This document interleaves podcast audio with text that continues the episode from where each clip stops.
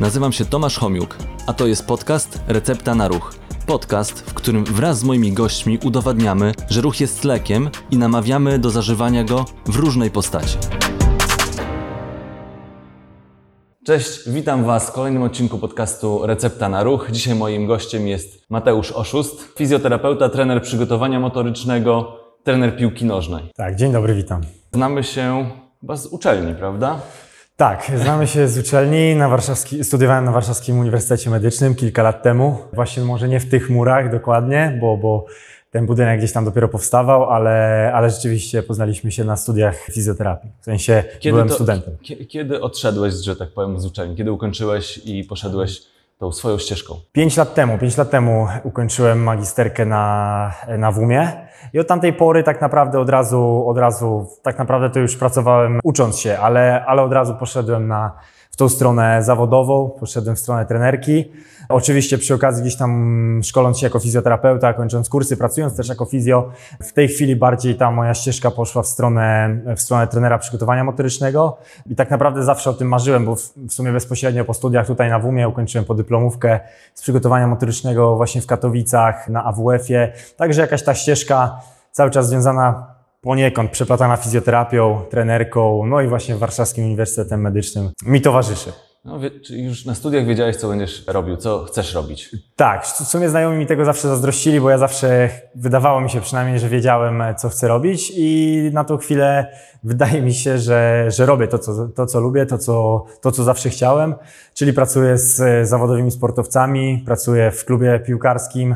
Sam też grałem kiedyś w piłkę, byłem, byłem zawodnikiem i jakby tak jak mówię, to się wszystko gdzieś tam kształtowało od najmłodszych lat. Te zainteresowania, wiedza, bo też jako zawodnik jeszcze gdzieś tam już się zaczynałem uczyć, czytać, dlaczego tak trenujemy, a nie inaczej, dlaczego tak się ruszamy, a nie inaczej. I rzeczywiście, rzeczywiście jakoś tak wyszło, że mam to szczęście wykonywać to, co, to, co naprawdę zawsze chciałem. Mateusz, kogo teraz trenujesz? Jestem trenerem przygotowania fizycznego Wiśle Płock, piłkarzy nożnych Wisły Płock, w ekstraklasie, polskiej ekstraklasie. No pięknie, wielu fizjoterapeutów pewnie Ci zazdrości i chciałoby się spełniać w takiej roli, ale jeszcze teraz to, teraz to tak wygląda. A jak wyglądała ta ścieżka? Gdzie jakby początki tego trenowania się odbywały? Jakich piłkarzy? No bo od razu w piłka nożna, tak? I, tak, i, głównie piłka I nożna. to były, nie wiem, szkółki. Jak to wyglądało? Wyglądało to, jakby zaczynając znowu od początku, tak naprawdę zaczęła się ta pasja do piłki jeszcze jako dziecko, jako zawodnik. E, Gdzieś tam z rodzicami pewnie, pewnie zaprowadzili mnie na jakieś zajęcia, czy ja może nawet chciałem. I tą piłką po prostu przesiąkałem. Przeprowadzając się do Warszawy, bo pochodzę z Lublina, przeprowadzając się do Warszawy, jeszcze tutaj próbowałem, ucząc się łączyć, łączyć właśnie naukę z graniem w piłkę, ale już powoli, jak to ja to mówię, przechodziłem trochę na drugą stronę rzeki i bardziej myślałem w kierunku tym, e, tym treningowym, e, żeby być właśnie tym trenerem, nie być tym, który, który jest trenowany, tylko tym, który trenuje. Tak naprawdę właśnie tutaj w Warszawie e, zacząłem prowadzić pierwsze zajęcia piłkarskie. Na początku rzeczywiście to były praca z dziećmi, z młodzieżą, ale szybko, szybko gdzieś tam miałem okazję spróbować piłki seniorskiej e, poprzez, poprzez tutaj okoliczne kluby tak naprawdę. W Sochaczewie zaczynaliśmy wspólnie z trenerem Marcinem Płuską i to były takie pierwsze, to była, to była czwarta liga na tamten moment, czwarta liga polska i to był taki powiedzmy już po, pierwsze, pierwszy kontakt z półamatorską piłką, ale już jednak na tym seniorskim poziomie, więc ja na tym, tym sporcie młodzieżowym nie spędziłem e, dużo czasu.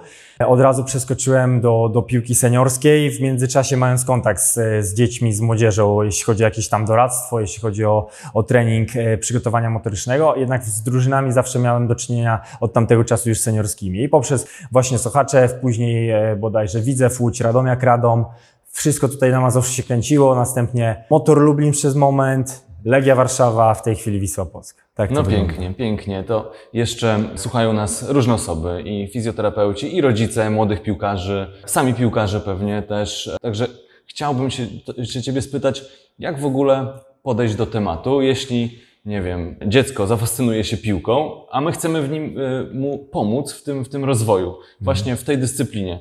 To jak powinno to wyglądać? Tak, oczywiście pokrótce, no bo nie da się tego bardzo szczegółowo wytłumaczyć, ale na co zwrócić uwagę, tak żeby ten rozwój był prawidłowy, rozwój motoryczny piłkarza. Temat jest bardzo obszerny tak naprawdę i, i trudny i nie da się go zgeneralizować, przynajmniej nie chciałbym go generalizować, ale wydaje mi się, że taką najważniejszą wskazówką jest to, żeby to dziecko lubiło chodzić na zajęcia, jakiekolwiek by to by nie były zajęcia sportowe, żeby ono to lubiło. Czy to będzie piłka nożna, czy to będzie koszykówka, a może dwie dyscypliny naraz, bo mamy, mamy doniesienie naukowe na temat wczesnej specjalizacji, wczesnej specjalizacji, że ona nie do końca jest taka efektywna i skuteczna, jak można by do- było domniemać. I tak naprawdę im więcej sportów dziecko uprawia, powiedzmy w młodym wieku, czy za, czy za młodu, tym lepiej w przyszłości. Być może któryś z tych sportów okaże się tym właściwym, że dzieciak zostanie przy, przy nie wiem, piłce nożnej przez te, przez te kilka lat i okaże się świetnym piłkarzem, ale to, że wcześniej będzie uprawiało, nie wiem, tenis, koszykówkę, chodziło na pływanie, gimnastykę jak najbardziej, to nie dość, że pomoże mu później w sporcie, bo będzie sprawniejszy, będzie miał wyższy poziom kompetencji ruchowych, ale przede wszystkim też będzie zdrowsze, bo, bo wiemy o tym, że tak, wiemy o tym, o tym z badań, że osoby, czy dzieci, czy młodzież uprawiająca wiele dyscyplin ym, charakteryzowała się w badaniach mniejszym przeciążeniem, jeśli chodzi o, o układ ruchu, o narząd ruchu. Ym, Po prostu te, te ruchy nie były takie monotonne, powiedzmy jak kopanie u piłkarzy, te, te obciążenia się gdzieś tam rozkładały, ten rozwój był bardzo, bardziej holistyczny. Tak jak mówię, to gdzieś tam procentowało, procentowało w przyszłości, więc jakby podsumowując, wydaje mi się, że każdy, każda aktywność będzie, będzie dobra dla dziecka, jeśli ona, tak jak mówię, nie jest do tego przymuszane, jeśli to lubi, jeśli sprawia mu przyjemność, bo przynajmniej to jest moja filozofia, to już da dużo. Do tego fajnie by było właśnie dorzucić jakiś dobrze zaprogramowany czy, czy zaplanowany trening motoryczny, czy przynajmniej plan motoryczny, bo być może, być może tak to szerzej, szerzej by było lepiej nazwać. Mam tu na myśli właśnie zajęcia z gimnastyki, wszelkiego rodzaju zajęcia ogólnorozwojowe, bo ja rozumiem tak naprawdę motorykę jako, jako tego typu zajęcia, zwłaszcza w młodym wieku. Nie muszą to być wyizolowane jednostki w stylu, nie wiem, godzinna nauka techniki przysiadu czy czegoś w tym stylu, bo czasami to tak wygląda, stety bądź niestety, no, no tak to wygląda na rynku. Wydaje mi się, że takie dodatkowe zajęcia, nie tylko sport zespołowy, ale właśnie jakaś gimnastyka, jakieś, jakiś sport indywidualny, czy, czy właśnie stricte zajęcia motoryczne, mogłyby być, mogły być też fajnym bodźcem, takim fajną cegiełką do, do budowy tego, tego fundamentu ruchowego młodego sportowca. Świetnie. To wiemy, że im więcej dyscyplin dziecko pozna, im będzie się tak wszechstronnie rozwijało, bo to chodzi o, to, o ten rozwój wszechstronny, tym lepiej, ale to do pewnego momentu, tak? W pewnym momencie, no jednak trzeba już pójść w konkretną dyscyplinę, tak? I jaki to jest moment? Też że, trudno- Że, że, że wchodzi się właśnie już w taki trening, no stricte dedykowany tej dyscyplinie, taki Mhm. nastawiony właśnie na, na rozwój zawodnika. Wydaje mi się, że tutaj trzeba powiedzieć, że to jest okres, szeroko pojęty okres nastoletni. I to chyba nawet coraz, coraz wcześniejszy niż coraz późniejszy. Mam tu na myśli, nie wiem, okolice końca podstawówki, może, może gdzieś tam czwarta, piąta klasa podstawówki. To już jest taki moment, że warto przynajmniej mieć, e, czy fajnie by było, żeby dziecko no przynajmniej tak jak znowu wrócę do tego samego, ale uważam to za, za bardzo ważne, żeby uprawiało sport, który lubi i z którym wiąże jakąś przyszłość, że ono zamierza ten sport uprawiać przez kolejne lata i wtedy na ten sport odrobinę bardziej postawić. I też nie mówię o, o tym, żeby znowu odrzucić wszystkie dyscypliny, bo znamy przykłady sportowców, którzy do 18, 19, a nawet późniejszych lat życia uprawiali kilka dyscyplin. Oczywiście jeden z nich bardziej amatorsko, a, a na przykład piłkę nożną zawodowo. Ale wydaje mi się, że taki okres nastoletni to już jest moment, w którym, w którym warto, żeby, żeby ten przynajmniej udział treningu specyficznego, udział treningu piłkarskiego, mówmy na przykładzie piłki Technicznego. nożnej, technicznego, może tak, byłby coraz większy. Żeby był coraz większy, bo jednak mimo wszystko aspekty techniczne właśnie, one potrzebują troszeczkę powtarzalności, potrzebują tych, tych miesięcy czy, czy lat powtarzania, po to, żeby właśnie po 18, po 19 roku życia z, jakby efektywnie przekładały się już na, na zawód być może, być może tego chłopaka. Dobrze, Mateusz, to powiedz mi e, już teraz, jak doszliśmy do tego, mm, powiedzmy, wieku seniorskiego, tak? Że, że już stricte nastawiony na, na piłkę nożną, na rozwój zawodnika, to jak wygląda, czym się zajmujesz tak naprawdę? Jak wygląda taki trening? Jak planujesz? Jak, jakie to są rodzaje zajęć? Trening przygotowania motorycznego piłkarza. Może wyglądać bardzo różnie. Jakby ja chcę, mogę powiedzieć o swojej filozofii, bo różni trenerzy pracują w różny sposób. Niektórzy pracują tylko i niektórzy trenerzy przygotowania fizycznego pracują tylko w siłowni, niektórzy pracują, nie wiem, tylko na stadionie lekkoatletycznym. Ja akurat wyznaję taką filozofię, że powinno się pracować w, w środowisku naturalnym dla piłkarza w tym przypadku, czy dla sportowca, czyli na boisku głównie. Ja w ten sposób staram się planować swoją pracę, czy przeprowadzać swoją pracę. Oczywiście jakby przeprowadzamy też jednostki stricte na siłowni, przeprowadzamy też oczywiście jednostki jakieś tam chociaż w bardzo małym udziale biegowe, być może w innych warunkach niż to jest, niż to, ni- niż ma to miejsce na boisku, ale głównie jest to praca właśnie na boisku piłkarskim. Czyli mój dzień wygląda w ten sposób, że przychodzę rano do klubu, planujemy pracę wspólnie z trenerami, mamy cały sztab, sztab trenerski pod przewodnictwem oczywiście pierwszego trenera, z którym planujemy jednostki treningowe na ten dzień czy na kolejne już dni, żeby mieć to, żeby mieć to już, już wcześniej wszystko przygotowane. Następnie im powiedzmy bliżej do treningu, tym, e, tym więcej zawodników pojawia się w klubie. Moją odpowiedzialnością są też e, takie okresowe czy, czy dosyć regularne badania krwi, badania obciążeń, monitoring obciążeń poprzez wszelkiego rodzaju zgłaszanie urazów, ankiety itd.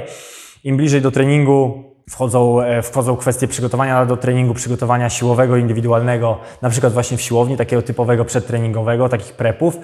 No i samo boisko, czyli, czyli na boisku mm, najczęściej planujemy prace jakby holistyczne w czterech, w czterech wymiarach, tak się to, tak się gdzieś tam w piłce nożnej pracuje i chyba w wielu sportach.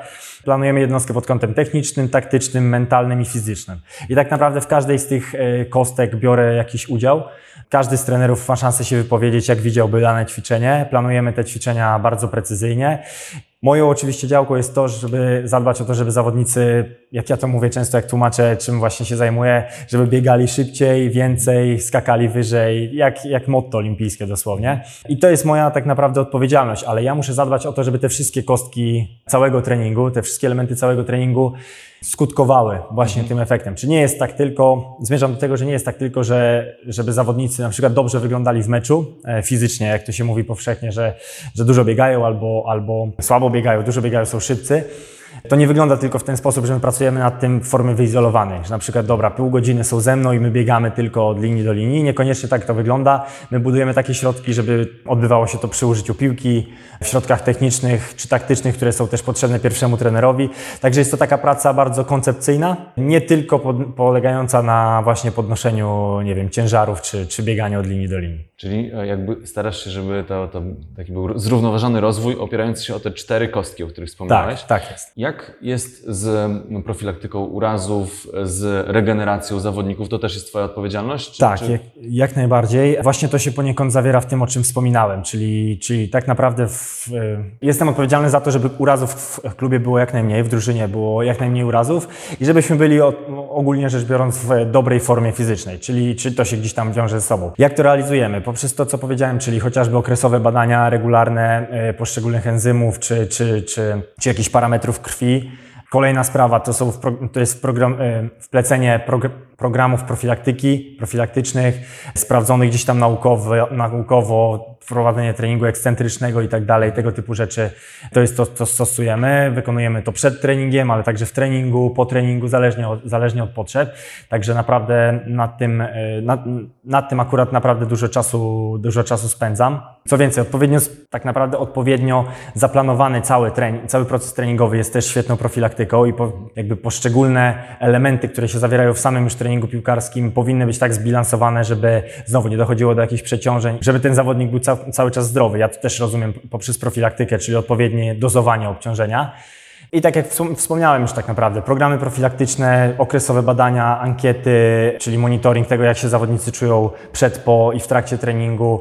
Monitoring też e, bieżący, czyli, czyli taki na żywo. Często też widzimy, pewnie, pewnie nasi słuchacze czy, czy widzowie też widzieli, jak zawodnicy trenują w takich specjalnych kamizelkach. E, To są kamizelki, które z tyłu zawierają taki nadajnik i tam z tego nadajnika naprawdę mam mnóstwo danych. Między innymi tam jest nadajnik GPS, akcelerometr, wiele innych takich powiedzmy technologicznych e, nowinek, które później albo na bieżąco też w trakcie treningu pozwalają mi zrozumieć, jak poruszał się piłkarz. Czy na przykład, nie wiem, bardziej obciążał prawą nogę czy lewą, czy ile przebiegł w sprincie, jak szybko biegał, jak wiele zmian kierunku wykonał. To jest naprawdę fajne, fajne narzędzie, które po prostu pozwala nam bardziej zrozumieć trening. Wyprzedziłeś trochę moje pytanie, bo tam o tych takich nowościach Mhm. technicznych też chciałem zapytać, ale jeszcze wracając do samego treningu sportowca, piłkarza, ile czasu zawodowy piłkarz spędza na treningu w ciągu, nie wiem, tygodnia? Trudno jednoznacznie określić. Na pewno trenują, e, zawodnicy trenują codziennie albo prawie codziennie. Prawie mam tu na myśli no, maksymalnie jeden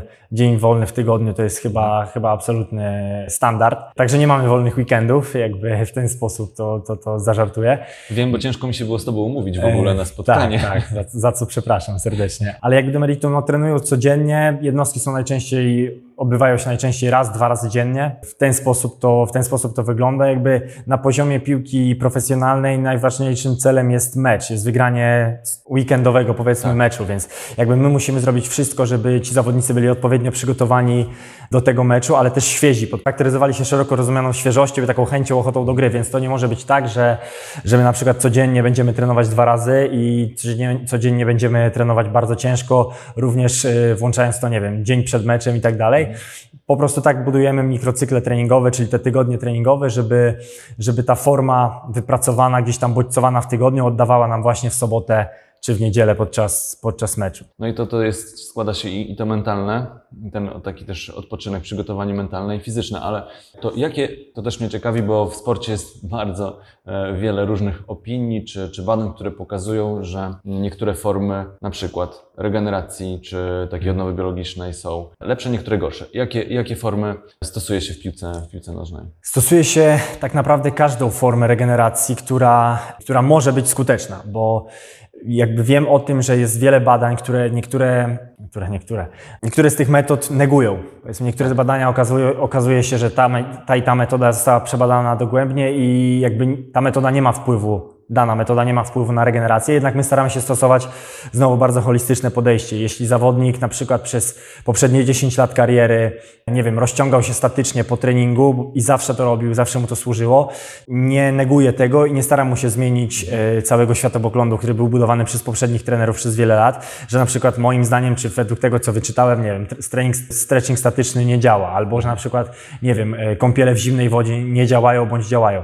Jakby staramy się z tego całego wach- wachlarza mm, metod korzystać jakby bardzo Znowu, bardzo szeroko, czyli stosujemy i zimne kąpiele, i rolowanie, i stretching statyczny, i masaże, i jakieś formy masażu kompresyjnego, czy, czy, czy tego typu jakiś recovery sh- shoes i tak dalej, czyli, czyli te takie nowe zdobycze znowu technologii.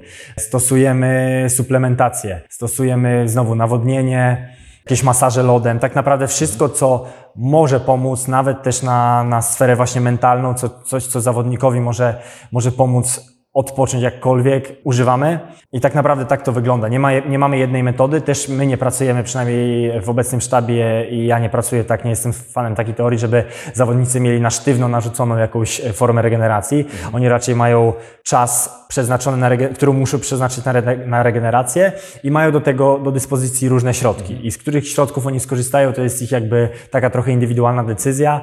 I tak naprawdę tylko to, my, my jako klub, my jako trenerzy zapewniamy te środki, zawodnicy sobie z tych środków korzystają. Czyli to jest jakby współdecydowanie o tym, co Tak. tak, naprawdę może u tego zawodnika przynieść e, takie efekty, jakbyśmy chcieli i to ma możliwości, korzysta, bo nawet e, nie, nie musi znać tych badań, tylko wie, że, że coś jest dla niego bardziej skuteczne, a coś, a coś może niekoniecznie. Dokładnie. Niektórzy zawodnicy są bardzo świadomi. Jakby niektórzy zawodnicy sami czytają, sami wiedzą, gdzieś tam, nie wiem, teraz ta wiedza jest coraz bardziej powszechna, nawet na jakimś Instagramie pojawiają się różne badania naukowe w formie fajnych ikonografik, więc to do zawodników też trafia i oni też czasami konfrontują tą wiedzę, że na przykład, nie wiem, mówią do mnie, Mati, dlaczego to i to robimy, jak ja ostatnio czytałem, że to na przykład nie działa, albo dlaczego tego nie robimy, bo a to działa. I to są właśnie takie, takie wyzwania, które stoją przed trenerami, przede mną również. I, i jakby dlatego też wyznaję, że takie współdecydowanie, jak to, jak to dobrze nazwałeś, jest dobrą drogą, bo nie narzucamy czegoś, czego zawodnik nie chce, jednocześnie dajemy wachlarz możliwości.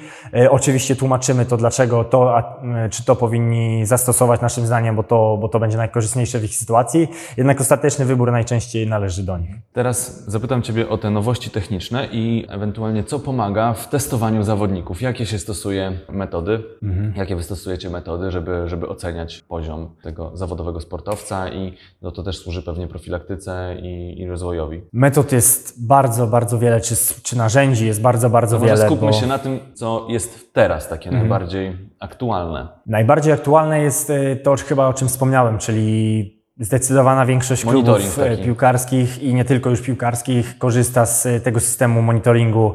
Właśnie my to nazywamy po prostu GPS-y, chociaż tak jak wspomniałem, to nie tylko, nie tylko lokalizacja, nie tylko GPS jest w, tym, w tych nadajnikach, ale to jest najbardziej powszechne, bo daje najwięcej rozwiązań, najwięcej w zasadzie odpowiedzi na bieżąco, nie ingerując jakby w proces treningowy, bo tak naprawdę ja jestem w stanie bardzo, bardzo dużo informacji wyciągnąć Przy okazji. przy okazji, dokładnie. Nie muszę organizować oddzielnego dnia testów, nie muszę, nie wiem, zmieniać trenerowi całego planu treningowego i tak dalej, tylko ja bardzo dużo rzeczy widzę. Mogę odczytać częstość pracy serca, mogę odczytać, tak jak wspomniałem, jakieś zmęczenie e, nerwowo-mięśniowe i tak dalej, i tak dalej. Więc to jest na pewno to, co, co teraz kluby stosują najczęściej, ale nie tylko, bo okresowo powtarzamy taki, zwłaszcza na początku i końcu okresu przygotowawczego czy okresu treningowego powtarzamy taką ustandaryzowaną, prostą baterię testów, którą cały czas staramy się modyfikować, ale testów motorycznych jak chociażby badanie izokinetyczne siły mięśniowej, czyli, czyli Biodex chociażby, badanie szybkości na, na, na odcinku 5, 10, 30 metrów, na przykład taki najpopularniejszy test, badania wytrzymałościowe, e, badania wydolności i wytrzymałości przy użyciu ergospirometrów czy przy użyciu testów pośrednich. Tak naprawdę zawodnicy są poddawani, czy testy mocy, tak naprawdę zawodnicy są poddawani takiemu regularnemu monitor- monitoringowi kilka, raz na kilka tygodni, może, może nie wiem, dwa miesiące, dwa, trzy miesiące. To pozwala nam jakby etapowo podsumowywać naszą pracę, a na bieżąco, tak jak wspomniałem, badania krwi, na pewno, na pewno ta technologia, która pomaga.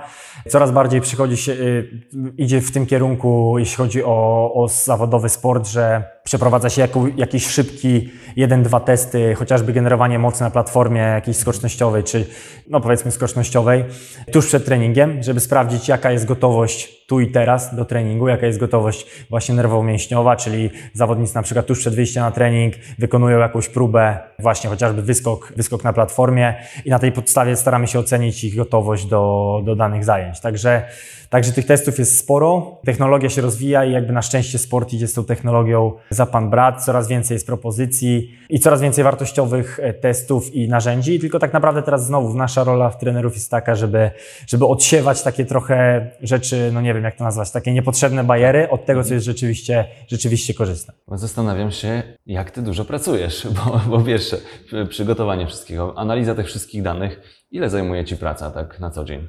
Trudno powiedzieć e, jednoznacznie, bo to, to tak naprawdę zależy. No, w okresach przygotowawczych na pewno tej pracy jest multum, tej pracy jest bardzo dużo. W niektórych klubach trenerów przygotowania fizycznego jest więcej niż, więcej niż jedna osoba. U mnie akurat jestem sam, więc tej pracy wtedy jest naprawdę, naprawdę sporo. W takich okresach, jak już gdzieś tam e, jesteśmy w sezonie, to ta praca nabiera takiego już rytmu. Powiedzmy, wiemy, że jest mecz w sobotę czy w niedzielę, wiemy mniej więcej, jak te poszczególne dni się, się układają, więc troszeczkę jest łatwiej zorganiz- zorganizowanie pracy, ale tak naprawdę trenerem jest się poniekąd e, 24 godziny na dobę, bo, bo nie wiem, w moim przypadku to tak wygląda w ten sposób, że chociaż jestem w klubie, nie wiem, no minimum powiedzmy 8 godzin, e, tak jak, tak jak na standardowym, nazwijmy to, etacie, no i wszystko wracam do, do domu, otwieram komputer i dalej coś dłubię, więc chyba jest to taki nienormowany czas pracy. Nie jestem w stanie jednoznacznie określić, jak to, jak to wygląda. Znowu zależy od tego, ile mamy jednostek w ciągu dnia, w jakim etapie sezonu jesteśmy. Wyjeżdżamy też bardzo często na mecze, więc to też można liczyć jako, jako bycie w pracy 24 godziny, bo jesteśmy w hotelach, e, dużo przejeżdżamy. No nie jest to na pewno regularna praca, nie jest to na pewno taka praca właśnie, nie wiem, korporacyjna, że wiemy, że codziennie mamy od 9 do 17 i możemy sobie wyjść. To jest właśnie praca z żywym organizmem, praca w sporcie, troszeczkę innymi prawami się rządzi. Ja te, też jeszcze mam takie pytanie, bo zajmujesz się całą drużyną, ale jeśli się na przykład zdarzy jakaś kontuzja zawodnika, to też e, jakby ty zajmujesz się powrotem do pełnej sprawności, czy, czy, czy masz wsparcie też innych fizjoterapeutów? Jak, jak to wygląda? Jak czy... najbardziej. Tutaj trzeba też wspomnieć właśnie, że, że, że jakby w sztabie takim, który mi bezpośrednio pomaga, jest, są fizjoterapeuci, jest, jest oczywiście lekarz klubowy czy lekarze klubowi i oni tak naprawdę na bieżąco też są chyba najlepszym, rozmawialiśmy tutaj o testach, są najlepszym takim indikatorem tego, jak się czują zawodnicy, bo to do nich trafiają zawodnicy, że tak powiem, na stół bezpośrednio przed czy po treningu. Fizjoterapeuci wiedzą, czy na przykład, nie wiem, dzisiaj pięciu się położyło z czwórkami, czy, czy wiedzą po prostu, co się dzieje bardzo szybko, szybciej nawet niż ja wyczytam to z e, tej całej, z tej całej technologii, więc jakby fizjoterapeuci są integralną częścią tak naprawdę sztabu przygotowania fizycznego zespołu i o tym trzeba, i o tym trzeba pamiętać. Jeśli chodzi o, o to, co pytałeś, jakby ja znowu wspomnę o tym, że sam jestem fizjoterapeutą, więc jakby mamy też fajny kontakt z naszymi fizjo w klubie, bo, bo po prostu rozmawiamy tym samym językiem. Jakby wiem, nie wiem, wiem jak wygląda proces gojenia tkanek, wiem ile powinna trwać e, leczenie czy, czy proces rekonwalescencji po danej kontuzji, więc my tak naprawdę się wymieniamy informacjami, wymieniamy się zawodnikami. Bardzo często gdzieś tam właśnie wymieniamy się tą pracą, więc często jest tak, że pierwsze etapy, najczęściej jest tak, że pierwsze etapy powrotu po jakichś dłuższych kontuzjach spędzane są właśnie z fizjoterapeutami i to wiemy, jak, jak wygląda taka praca po, nie wiem, po urazie mięśniowym przykładowo. Czyli najpierw to będzie głównie, głównie praca manualna, później stopniowa aktywizacja, a gdy zawodnik już, mówiąc brzydko, nadaje się do tego, żeby wyjść na boisko, tutaj już tą pracą się dzielimy, ale jest to jedna z moich, jeden z moich obowiązków, żeby, żeby takich zawodników aktywizować i, i jakby ten proces return to, to play przeprowadzać, bo tak, tak to się fachowo nazywa. Przy tych krótszych kontuzjach najczęściej pomagają fizjoterapeuci i, i, i, z takimi mięśniówkami sobie gdzieś tam radzimy, radzimy w ten sposób, ale jednak jeśli mamy do czynienia z urazem, nie wiem, ACL-a czy z, z urazami takimi kilkutygodniowymi, kilkumiesięcznymi, no to już bezpośrednio jest zawodnik, musi przejść jakby przez mój etap, przez pracę ze mną, no i musi trochę mocniej ponadrabiać, żeby być rzeczywiście gotowym do powrotu, trening, do, powrotu do treningu z zespołem. A jeszcze tak, e, jak jesteśmy przy kontuzjach, to tak jak wcześniej wspomniałeś, mądre ułożenie całego procesu treningowego, cyklów, to wszystko też ma znaczenie na profilaktykę kontuzji. A coś szczególnie tutaj byś zalecał może osobom, które, które nas słuchają, żeby i mają nawet niezawodowego, no bo zawodowcy mają świetną opiekę, ale tutaj chodzi o taką nawet rekreacyjną formę trenowania piłki nożnej. Mhm. Co, co byś zalecił z takich dodatkowych jakichś metod, które mogą wspomagać i być takim elementem profilaktyki urazów? Wydaje mi się, że najlepszym elementem jest e, najprostsze rozwiązanie, czyli dobra rozgrzewka przed, mhm. przed wysiłkiem, bo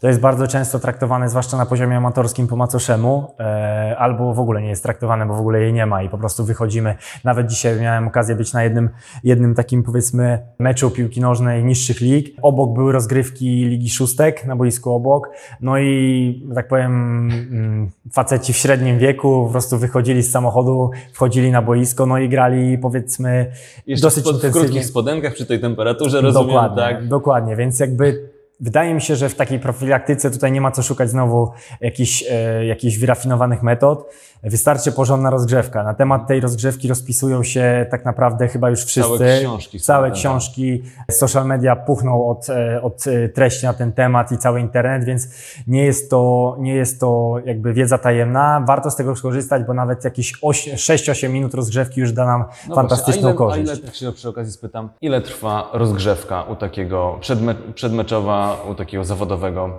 piłkarza? Sama rozgrzewka przedmeczowa trwa około pół godziny. Tak, trzeba chyba to zgeneralizować, bo część boiskowa, na to składa się część boiskowa, która trwa w naszym przypadku około 20 minut, plus to, co robimy jeszcze w szatni, czy zawodnicy robią indywidualnie w szatni tuż przed wyjściem na, na tą rozgrzewkę, czyli jakieś formy, formy aktywizacji, jak rolowanie, aktywizacja, czyli formy stretchingu, formy rolowania, aktywizacja mięśniowa na minibandach chociażby, czy, czy takie aktywowanie kluczowych grup mięśniowych dla nich. To jest taki, e, mówimy na to prep, czyli taka forma przygotowania do, samego, do samej pracy, taka jakby wartość zero na takim naszym wykazie, co robimy po kolei. Wartością zero jest zawsze prep, czyli, czyli tutaj staramy się, staramy się pracować według znowu pewnej filozofii, czyli najpierw mobilizujemy tkanki, staramy się je troszeczkę jakby przekrwić, chociażby roller, chociażby rower być może w szatni, później zwiększenie zakresu ruchomości ciała, czyli, czyli rozciąganie, a następnie aktywizacja tych kluczowych grup mięśniowych, czyli chociażby miniband, chociażby jakaś praca z delikatnym oporem, czy, czy praca stabilizacyjna, a następnie zintegrowanie tego wszystkiego, wszystkiego całość w jakąś formę ruchów, skipów, ćwiczeń bardziej odrobinę dynamicznych. Więc tak to wygląda, taka, taki, taki sam prep, tak jak wspomniałem, to wystarczy tak naprawdę 8-10 minut, żeby taki, taki wartościowy Skrócona prep forma, sobie tak. dokładnie wykonać. Już jesteśmy lepiej przygotowani do tego, co, co będziemy wykonywać już na boisku najczęściej z piłką, więc, więc też zalecam taką, taką formę półamatorom czy amatorom.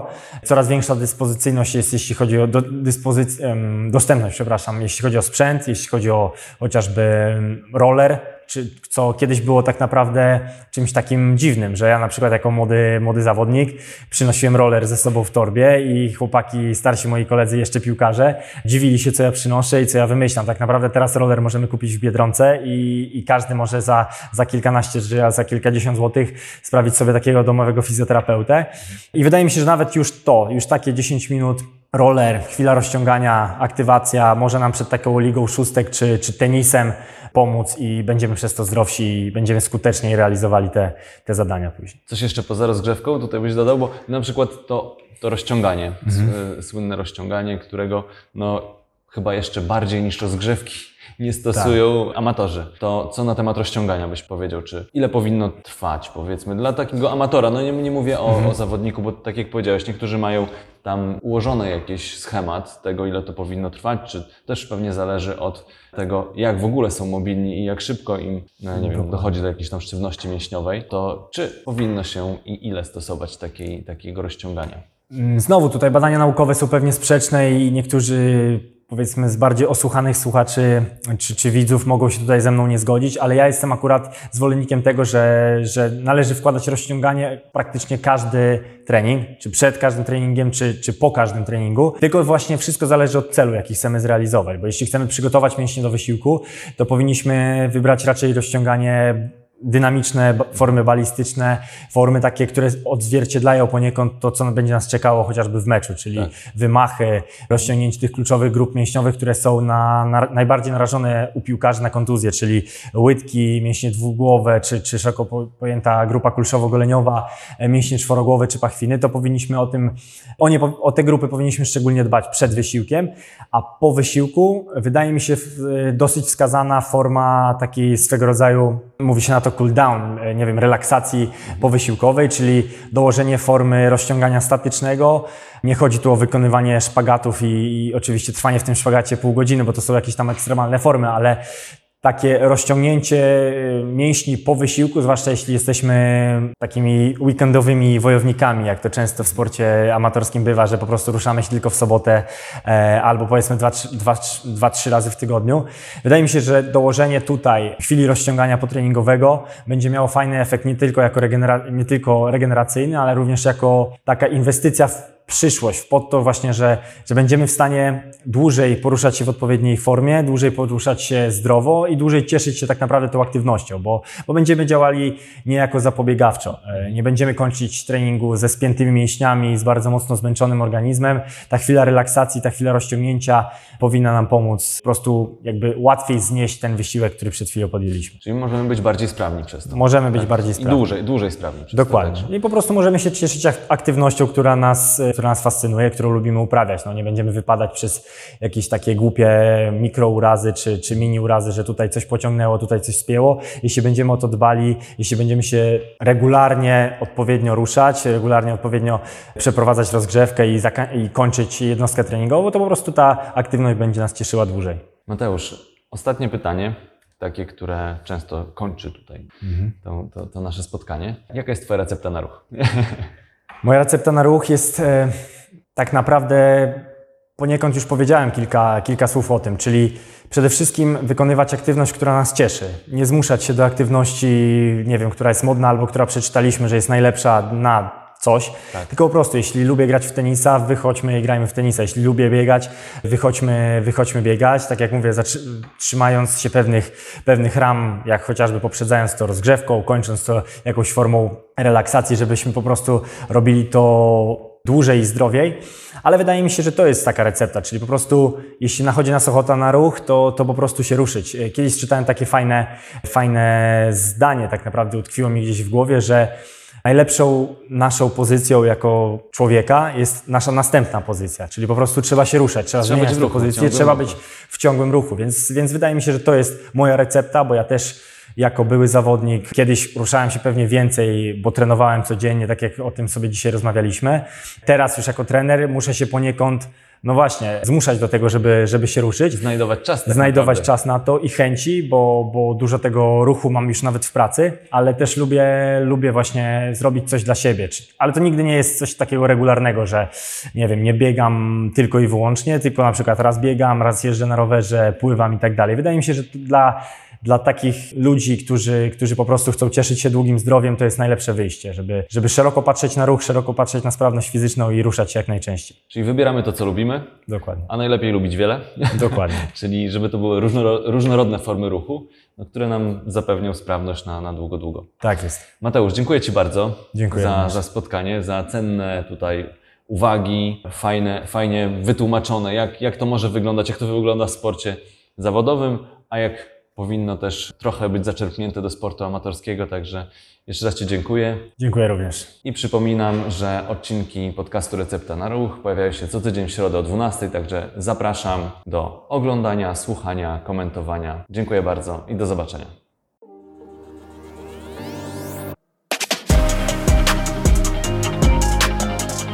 Dzięki, że byliście.